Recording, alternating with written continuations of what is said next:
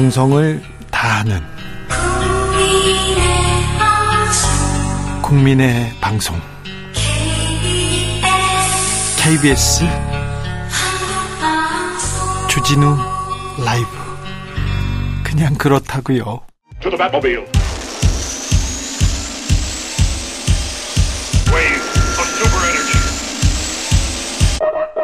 주기자의 1분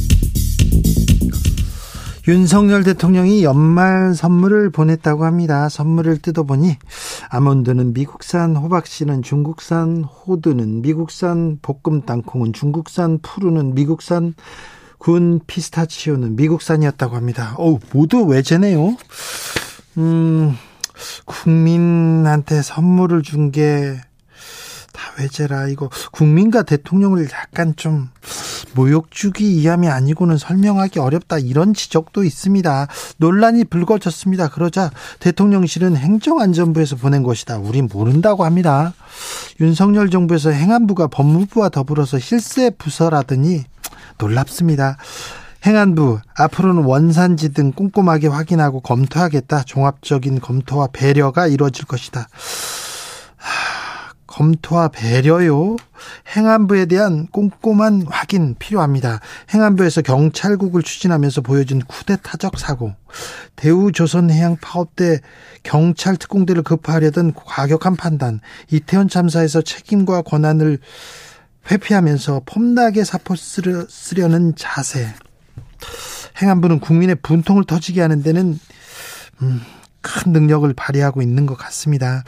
윤석열 정부의 지지율 폭락을 위한 고도의 계책이 숨어 있다는 지적도 나오는데요. 행정안전부 그리고 이상민 장관에 대한 종합적인 검토가 필요한 시점입니다. 지금까지 주기자의 1분이었습니다.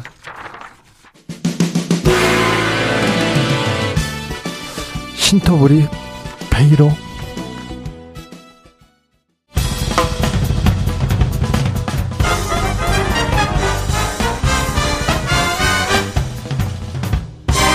훅 인터뷰 훅 인터뷰 이어가겠습니다. 김진표 국회의장 예산안 처리 시한으로 못 박은 날이 오늘인데요. 그런데 여야 아직도 이견 좁히지 못하고 있습니다. 그리고 야3당은 이제 더 이상 기댈 수 없다 이렇게 하면서 여당 없이 국정조사 일정 시작했습니다. 어, 어떻게 된 일인지 전국 현안, 국회 현안 짚어봅니다. 시대전환 조정은 의원 어서 오세요. 네, 안녕하세요. 반갑습니다. 근데 예산 데드라인이 뭐 데드라인이 하루 이틀이 아니었어요. 오늘이 네 번째였던 것 같은데 오늘 어떻게 되는 겁니까? 뭐 오늘도 뭐 공친 것 같은데요. 네. 느낌이 국회가 법을 만드는 기관 입법 기관인데 네. 아, 예산 국회 선진화법 이후에 예산을 넘겨본 게 처음인데 기한을 어떻게 보면 위법 행위를 한 거거든요. 부끄러움도 없고 네. 국민 여러분께 죄송한 것도 없고 네. 더 죄송한 건 국민 여러분들이 기대도 안 하시는 것 같은 그렇다니까요. 국회 시작할 때 아니 국회를 시작해야 되는데 반도 안 나누고 등교도 안 하더라고요 국회의원들 그리고는 일을 하는 걸 보니까 이게 뭐 하는 거지 또 예산안 처리 보니까 국회에 대한 기대가 별로 없습니다. 그렇습니다. 정말 부끄럽고 송구한 마음뿐입니다. 그래도 조금 막판 타결하고 예산안 통과하고 뭐 일해야 될 텐데 솔직히 말해서 누구 책임이 누구 책임이 커요? 저는 50보 100보라고 생각하는데요. 네. 이런 말 하면 또 많은 댓글이 어떻게 달릴지 고민스럽긴 합니다만 50보 100보입니다만 이 예산이 네. 윤석열 정부로서는 첫 번째 예산이에요. 네. 그러니까는 정권 잡고 첫 번째 자기 그렇죠. 뜻을 펼쳐볼 수 있는 예산인데 네. 한번 기회는 주고 비판은 그 후에 하는 게 낫지 않을까. 민주당의 입장에서는 이렇게 되면 이제 공동 책임론에 빠질 수밖에 없습니다. 내년 경제가 나빠질 때 네. 아, 예산을 적절히 잘못 세웠다. 그럼 이게 누구 탓이냐? 네. 민주당 탓이 아니라고 할 수 있는 상황이 아니대. 네, 첫 번째 예산이고 자 우리가 어떻게 일하겠습니다. 어떤 정책을 펼치겠습니다. 예산이 중요하기 때문에 그렇기 때문에 윤석열 정부는 야당을 거대 야당을 설득해야죠. 가서 만나야죠. 얘기해야죠. 나 쟤네들하고 얘기 안 해. 이렇게 얘기하는데 민주당이 도장 찍어줄까요? 그건 잘못됐죠. 이제 그럼에도 불구하고 저는 설득은 뭐 말씀하신 대로 정치의 필수라고 생각합니다. 예? 근데 지금 한 690조 되나요? 되는 중에 지금 이견이 있는 부분이 10억도 안 됩니다. 아 그래요? 예. 10억을 놓고 싸우고 있어요. 690조 중에. 김진표 국회의장이 5억 미만이라고 하셨습니다. 그래요? 690 몇 조 예산 중에. 네. 이건 못난 거라고 생각합니다. 이거 5억을 양보해봤자 5억 양보한 거고 690조 중에 제가 네. 산술 잘 못합니다만 1%라고 해봤자 6조인데 그렇죠? 예. 그럼 0.0몇 퍼센트 그냥 멋있게 합의하고 이번에 우리가 양보한 거다. 다음에 너희 양보 꼭 해라. 양보하는 쪽이 이기네요. 양보하는 쪽이 이기는 거라 생각합니다. 네. 법인세 1% 올릴까 2% 내릴까 지금 이건데 기업들에게도 1% 별로 의미도 없어 이러고 있는 거고요. 또 경찰국 같이 시행령 예산들 지금 예비비에 다 받아놨거든요. 네. 그래서 경찰국이란 예산을 쓸 건지 아니면 예비비로 쓸 건지 아니 그냥 기술적 문제뿐입니다. 네. 아주 사소한 것만 남았네요. 예. 이게 사소한 거 갖고 자존심 싸움하는 건데요. 네. 누군가는 통 크게 양보를 해야겠는데. 양보하는 사람이 이깁니다. 통, 통, 그렇죠? 통은 누가 더 클까요? 네. 아니 그러니까 정부가 정부가 우리가 어떻게 일하겠다 하는 거니까 일단 정부 책임 아닙니까? 아니 정부가 예산을 설득시켜야 되는 게 맞죠. 네. 아, 그럼에도 불구하고 자기 처음 이제 이제 진짜로 자기가 하고 싶은 대로 할 수 있는 첫 번째 네. 해지 않습니까? 네. 한 번은 기회는 주고 그다음부터 비판하자. 저는 이게 더 옳지 않은가. 알겠습니다. 네. 의원님은 그렇게 생각하시는군요. 자, 예산안 공전하고 있습니다. 그 과정에서 국조특위, 국회 국조특위 더 이상 기다릴 수 없다. 개문 발차했습니다. 여당 없이. 자, 국정조사 시작했습니다. 어찌 보십니까? 네, 저는 처음부터 참사 정치하면 안 된다 그랬습니다. 참사 정치요? 예. 국민의 생명을 국민의 죽음조차 정쟁화하는 정치를 전 참사 정치라고 하는데요. 저는 참사 정치의 나쁜 모습들이 바로바로 바로 나오고 있다고 생각합니다. 10월 29일 이태원 참사가 발생한 뒤 오늘 아마 50여일 정도 된 것 같습니다. 네, 50일이 넘었습니다. 50일 동안 우리 국회가 한 게 뭐가 있습니까? 국회는 한 게 없죠. 하나 있습니다. 이상민 장관 회의만 통과시키고 네. 해만 한 거. 아 예. 그거 하나밖에 한 게 없습니다. 진짜로 유가족들이 원하는 정확한 원인 규명, 재발 방지 이건 다 사라지고 네? 망신 주기용 아, 국정감사 지금 하고 있는데요. 하지 지금 뭐 민주당은 참을 수 없다 이제 해야 된다. 또 국민의힘은 약속 위반이다 뭐 이러고 있지 않습니까? 예, 예. 이런 것들 그리고 양 당의 원내 대표 또는 대변인들의 워딩 소위 발언들이 점점점 거칠어지고 있습니다. 계속 거칠어지고 있습니다. 계속 거칠어 약속 네. 위반이다. 네. 이럴 바엔 왜 했냐. 예.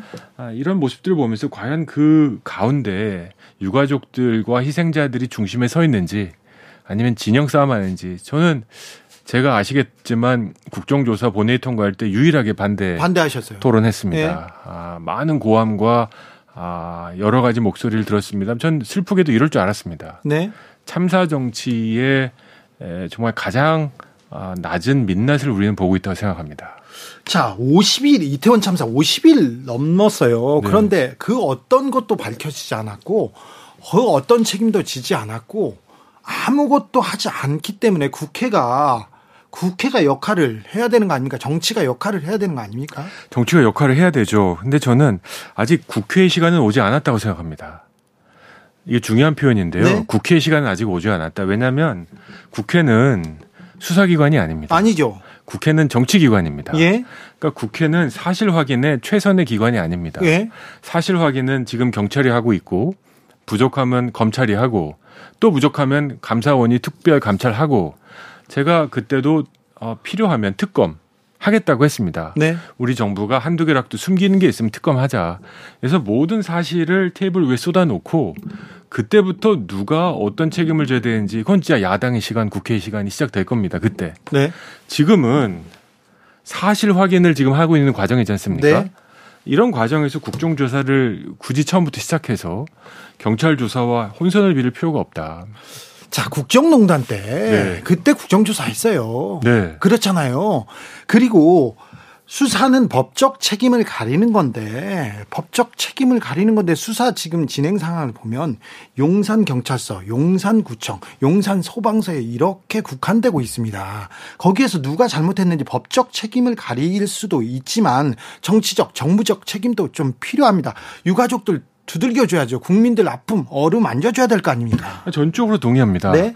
아, 정치적 책임을 당연히 져야 됩니다. 네. 그런 의미에서 이상민 장관이 아직도 정치적 책임을 이상민 장관 뿐만 아니라 네.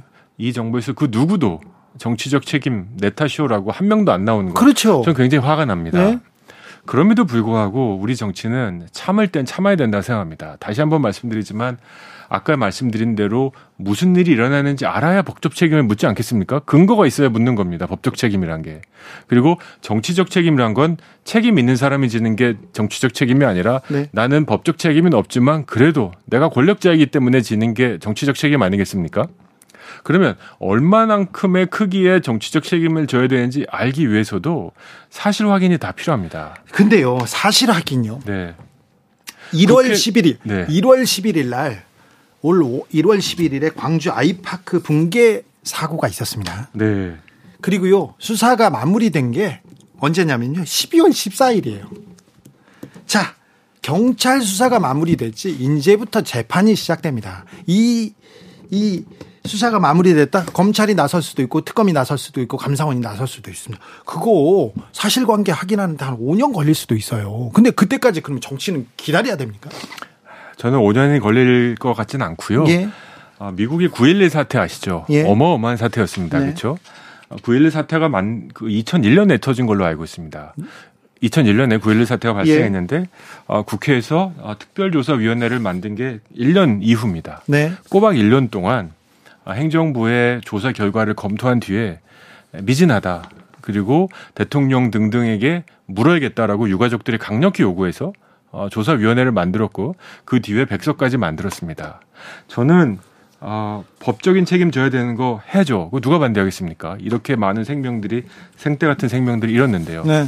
그런데 다시 한번 말씀드리지만 이 과정에서 지금 민주당, 정의당, 기본소득당이 국정조사를 참여하시는데 밝혀야 되는 그 무엇, 대통령의 몇 시간, 용산구청장의 몇 시간, 그게 지금 있습니까?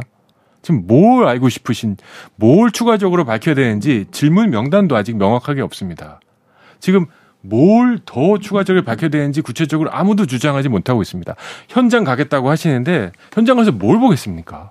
이미 다 끝난 일. 네. 그래서 저는 어, 조만간 경찰 수사 나오고 미진할 수 있습니다. 검찰 수사 미진할 수 있습니다. 감사원도 미진할 수 있고요.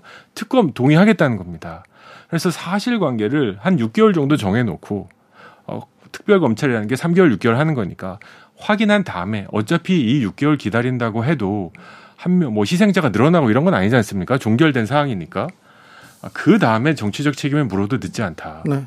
그런 의미에서 희생자는 한 명 늘었다고 저는 생각하고요. 그리고 그 이 6개월, 1년이 될 수 있는 이 시간이 이 시간 동안 이 참사에 대해서 우리 사회가 보여준 우리 정치가 보여준 이 태도야말로 너무 국민들을 하, 상처 입게 만든다 이런 생각도 좀 합니다. 정치가 좀 역할을 해야 되는데 지금 50일 넘게 그래서요 아무것도 밝혀지지 않았잖아요. 아무것도 한 게 없다 이렇게 볼, 볼 수밖에 없잖아요. 정치가 역할을 해야 되는데 정치의 역할이란 게 결국은 두 가지일 겁니다. 어, 정치적 책임을 져야 되는 어, 어, 행위에서 요구를 해서 정치적 책임을 지게 만드는 거. 네. 어, 두 번째는 이런 일들이 다시는 생기지 않도록 네. 시스템을 예방하는 거. 네. 제가 이 과정에서 우리 고 이해람 중사 아버님과 통화를 했습니다. 네. 여러 번. 정말 상상하기 어려운 어, 일로 딸을 잃어버린 아버님의 마음이 어떨지 유가족의 마음을 조금이라도 헤아려 보고 싶어서 네. 그때 아버님 말씀하시는 게 어, 책임자 처벌도 물론 중요하겠지만 네. 진짜 우리 에레미한테 내가 해주고 싶은 건 우리 에라미 덕분에 군대 내에서 내부 고발한 사람들이 더 이상 왕따 당하지 않는다. 네, 그게 큰 의미죠. 이태원 참사 당하신 그 159분의 유가족분들도 네. 어, 비석 세우고 이런 것도 중요하겠지만 기념비 만들고 이런 일로 인해서 앞으로 이제 대중 집회 그래서 더 이상 이런 어처구니 없는 일은 발생하지 않는 대한민국을 만든다. 이거라고 저는 생각하는데 네. 진짜 50일 동안 우리는 이거에 대한 담론, 도대체 이걸 방지하기 위해서 무슨 법을 어떻게 바꿔야 되는가? 우리 112, 113, 115, 117 전업은 너무 많아요. 어, 미국처럼 911로 통일하면 안 되는가? 이런 여러 가지 제도적 개선에 대한 논쟁은 하나도 없고 네. 이상민 장관 회의만에 통과할까 말까. 오늘 국정조사 시작한 게 맞는지 아닌지. 저는 오늘 국정조사 시작한 거 어, 잘못됐다 생각합니다. 더 기다려야 됐다 생각합니다. 어차피 국정조사 연장해야 된다고 생각하거든요. 네. 어차피 국정조사 기간 연장할 바에 조금 더 기다려서 국민의힘에게 그 변명의 여지를 줘서는 안 됐었다고 생각합니다. 아 그래요? 그런데요, 음, 의원님께서 이상민 장관 사퇴해야 된다. 그런데 이재명 대표도 함께 사퇴해야 된다. 이렇게 말씀하셨는데요. 그 의미가 네. 저는 한쪽에선 이상민 장관 퇴진하라 때문에 네. 또 한쪽에서는 이재명 대표 퇴진하라 때문에 우리 정치가 아무것도 못하고 있다고 생각합니다. 저는, 어, 이상민 장관의 퇴진 당연히 이태원 참사지 않습니까? 네. 저는 제가 만약에 이 집권 여당의 책임 있는 사람이라면 네. 어, 스스로 정한 5일의 애도 기간 네. 그 다음 날 네. 누군가는 정치적 책임을 졌어야 된다 생각합니다. 그렇죠. 정치적 책임이라는 게 시점이 너무 중요하거든요. 네네. 네. 아, 지금 그 이후에 지금 50일이 흘렀는데 네. 점점점 챙겨줘야 될 범위와 그 규모가 커지고 있다고만 생각됩니다. 예. 그래서 빨리 정치적 책임질 분들은 책임을 져라. 네. 지금 뭐 사후 수습 때문에 어렵다고 하시면 어, 사후 수습하자마자 옷 벗을 예정이다라고 선언할 수 있지 않습니까? 선언이라도 해라. 그게 맞다고. 그런데 봅니다. 왜 이재명 대표입니까? 이게 인과관계가 아, 아주 많습니다. 많습니까? 저는 민주당이 이렇게 무리하게 국정조사를 성급하게 밀어붙인 이유는 이재명 대표 방탄용이라고 생각합니다. 아, 이 이태원 참사 국정조사가 이재명 대표 방탄용이라고 보시는군요. 저는 국정조사에 대해서는 주장할 수 있다고 생각합니다. 야당이니까. 예. 근데 국정조사 통과하자마자 예. 그 다음 주에 이상민 장관 사퇴하지 않으면 안 된다. 약속에도 없던 내용 밀어붙였죠. 그래서 한 번 또 일을 크게 냈습니다. 저는 뭔가 이슈는 이슈로 넘는다라는 얘기가 있지 않습니까? 정치에서. 그 얘기 이상민 장관 회의만으로 한참 시끄러울 때 이재명 대표와 관련된 사법 리스크 기사는 다 없어졌습니다. 오늘도 어, 개문 발차하겠다고 했는데 예? 그러고 나서 날짜가 부족하니까 연장하겠다고 하십니다. 어차피 날짜 연장할 거면 연장해야 된다고 봤잖아요. 예, 조금 더 기다려서 시작하는 게 맞지 않습니까? 네. 아 그래서 저는 이재명 대표가 아, 국회 들어오셔 가지고 길을 잃은 것 같아요. 민주당도 길을 잃었다고 생각합니다. 네. 어쩌면 진보 진영 전체가 이재명 대표의 사법 리스크에 볼모로 잡혀서 길을 잃어간다고 생각합니다. 그런데 이 라디오 프로그램에서 이 발언했다고 제가 아마 굉장히 반말 네. 당할 수 있습니다만 네. 제 소신을 얘기하지 않을 수가 없습니다. 예. 그래서 우리 정치가 우리 국회가 앞으로 나가기 위해선 예. 이상민 장관은 정치적 책임을 지시고 네. 이재명 대표님 대표직 잠깐 내려놓고 사법 리스크가 완전히 혐의 없음으로 드러나면 우리 국민들이 이재명 대표 더 찾지 않겠습니까? 만약에 사법 리스크가 현실로 드러나면 다른 모든 국민처럼 법적 책임지는 게 맞고요. 그래서 정치를 좀 앞으로 나아가게 하자라는 네. 제안입니다. 여러분 지금 국민의힘에서 이렇게 강경 발언을 하시는 분도 이상민 장관, 이재명 대표 둘 다 사퇴하라 이런 얘기는 못하죠. 왜냐하면 네. 이상민 장관을 보호하고 싶으니까. 아 그래요? 네, 전 합니다. 저희 당은 아니거든요. 아 지금 그러니까 조정훈 의원은 이상민 장관 동반 사퇴하라는 겁니다. 음. 아 그래요. 이상민 장관을 향과 이재명 대표가 이게 연관성이 있다 이렇게 어, 네. 어, 너무 많다고 생각합니다. 아 그래요. 네. 이 조정훈 의원님의 생각입니다. 자, 음 그러면요 윤석열 정부의 최근 뭐 연금 얘기도 하고 노동 개혁도 하고 이런 그 자꾸 얘기하는데 이런 윤석열 정부는 지금 7개월째 어떻게 하고 있다고 보세요? 아, 아쉬운 부분이 없지 않다, 적지 않다라고 생각합니다. 네. 아, 다만 이제 최근에 그 노동 이슈와 관련해서 이제 강경 대응, 원칙 대응한 게 지지율이 오른 게 아닌가 하는 생각도 하시는데요. 노조 파업에 대해서? 예. 저는 솔직한 얘기로 지지율 올라간 거는 가장 큰 1등 공신은 월드컵 16강 진출이었다고 생각합니다. 그래요? 우리 대한민국 축구가 4강 진출했으면 지지율 한 5% 이상 올라가지 않았을까요? 아니 저는 뭐 그렇게 뭐 저 저는 축구를 좋아하지만 축구와 이렇게 정치를 이렇게 연관 그렇게 보지는 않거든요. 아, 저는 뭐 우리 국민들이 기분 좋으시면 네. 아, 지지율도 올라갈 수 있었다고 생각하는데 노동에 대해서 말씀하셨으니까 네. 음, 원리 원칙적으로 대응하는 거, 뭐 법과 질서대로 하겠다라는 말에 누가 반대할 수 있겠습니까? 네. 다만 그거보다 더 중요한 건 그 110대, 120대 국정과제의 제목을 보면 윤석열 정부의 노동의 가치가 존중받는 사회를 만들겠다라는 표현을 썼습니다. 네. 저는 이게 중요한 것 같은데. 중요하죠. 그러면서 저는 가장 중요한 건 역시 노동의 양극화 해소라는 생각을 합니다. 그게 중요하죠. 근데 네. 노동의 가치를 구현한다. 저는 윤석열 정부가 노동의 가치를 구현하는 걸 뭐 그런 요인을 찾기 쉽, 어렵던데요.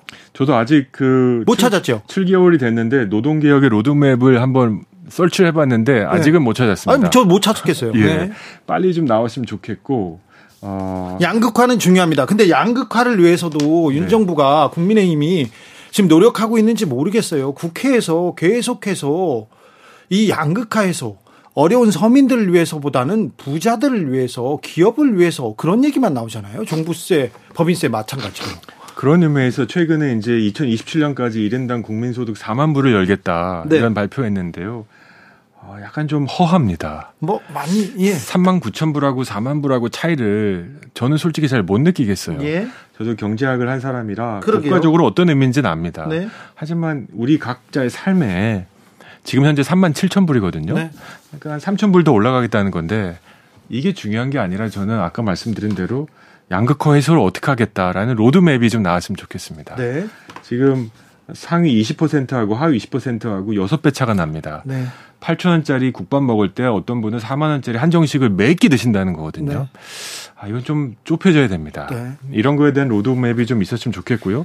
노동 개혁도 노동의 가치가 존중받는 사회라는 그 목적을 잃지 않으셨으면 좋겠습니다. 네. 아직은 보여준 게 없죠. 자, 그 오늘입니다. 오늘 아, 국민의힘에서 굉장히 중요한 결정을 했어요. 여론조사, 일반 여론조사 배제하고 당원 투표만 한다. 100%. 차기 전당대회 룰을 이렇게 바꿨는데 어떻게 보셨어요? 아, 뭐 남의 당의 네. 내부 질, 질서를 어떻게 바꾸는지에 대해서 뭐 다른 당 의원이 어, 얘기하는 게 부적절할 수 있다고 생각하고요. 네. 그럼에도 불구하고 어, 이 전당대회의 목표는 두 가지여야 될 거라고 생각합니다. 제가 국민의힘이라면 네. 이걸 통해서 소위 컨벤션 효과를 일으켜서 국정 지지율을 올라가게 만들고 또 다음 있을 총선에서 결국은 수도권 전쟁, 혁신 전쟁이 붙을 텐데 경쟁이 네. 아, 그것을 이끌 만한 후보가 당 대표가 되는 게 맞을 텐데 네. 아, 괜히 불필요하게 골대 옮겨서 골 넣었다. 아, 이런 비난을 받을 필요가 있을까? 예. 공부 잘하는 사람은 아, 교과서가 나쁘다, 참고서가 나쁘다 이런 그, 불평하지 않습니다. 알겠습니다. 네. 49일째 이태원 참사 49일째 대통령이 사구제 49제 참석하지 않았어요. 그리고 다른 곳에 갔는데 이 부분은 어떻게 보시는지. 49제라는 행사가 있었다고 알고 계셨으면 음. 어, 일정을 조금 음, 조율할 필요는 있었다고 생각합니다. 참석하지 않더라도 네. 뭐 참석하지 않더라도 뭐 위법한 건 아니니까 네. 그럼에도 불구하고 예전부터 이제 현명한 사람은 지혜로운 사람은 장례식과 결혼식 중에 장례식을 가란 말이 있습니다. 네네. 그러니까 굉장히 어, 위령들을 위로하는 행사가 있고 네. 이제 우리 연말 연시 파티 그 행사 좀 즐기는 행사가 있을 때 에, 정치인이라면 어디를 가야 했을까? 네. 아, 다시 한번 생각하게 합니다. 그렇죠. 조정훈 스피치란 책이 나온다는데 알고 계십니까? 예, 제가 지난주 듣고 살짝 놀랐습니다. 네. 이 한동훈 장관의 스피치를 책으로 낸 출판사에서 그러니까요. 후속작으로 제 스피치를 낸다고 네. 뭐 저작권도 없고 인세도 하나도 안 준답니다. 네. 왜냐면 제 공적인 얘기니까. 근데 다만 정치인의 무기란 게 결국 말인데 네. 아, 막말 이런 걸로 유명해지는 것이 아니라 뭐, 뭐 읽어볼 만하다. 배울 만한 말을 하는 정치인으로 어, 인정해 주신 게 감사하고요. 그래요? 네. 앞으로 어떤 어떻게 반응이 나올지 저도 한번 궁금해서 책이 나오면 한번 읽어보려고 합니다. 알겠습니다. 한동훈 스피치를 낸 출판사에서 조정훈 스피치를 낸다. 아, 이 출판사에는 저기 보수 우파들 조금 극우 성향인 분들의 절대적인 지지를 받았는데 그분들이 주목한답니다. 조정훈을. 그렇습니까? 네. 예, 막 훈훈 뭐 이런 얘기도 하시더라고요. 뭐 훈자 있는 사람이 저만 있는 건 아니니까. 네. 그래서 저는 좌도 아니고 우도 아니고 진짜 앞으로 조정은이라는 앞으로 나가는 정치를 하고 싶습니다. 네, 알겠습니다. 말씀 잘 들었습니다. 네, 감사합니다. 시대전환 조정은 의원 말씀 들었습니다. 정치 피로, 사건 사고로 인한 피로, 고달픈 일상에서 오는 피로. 오늘 시사하셨습니까? 경험해 보세요. 들은 날과 안 들은 날의 차이. 여러분의 피로를 날려줄 저녁 한 끼 시사 추진우 라이브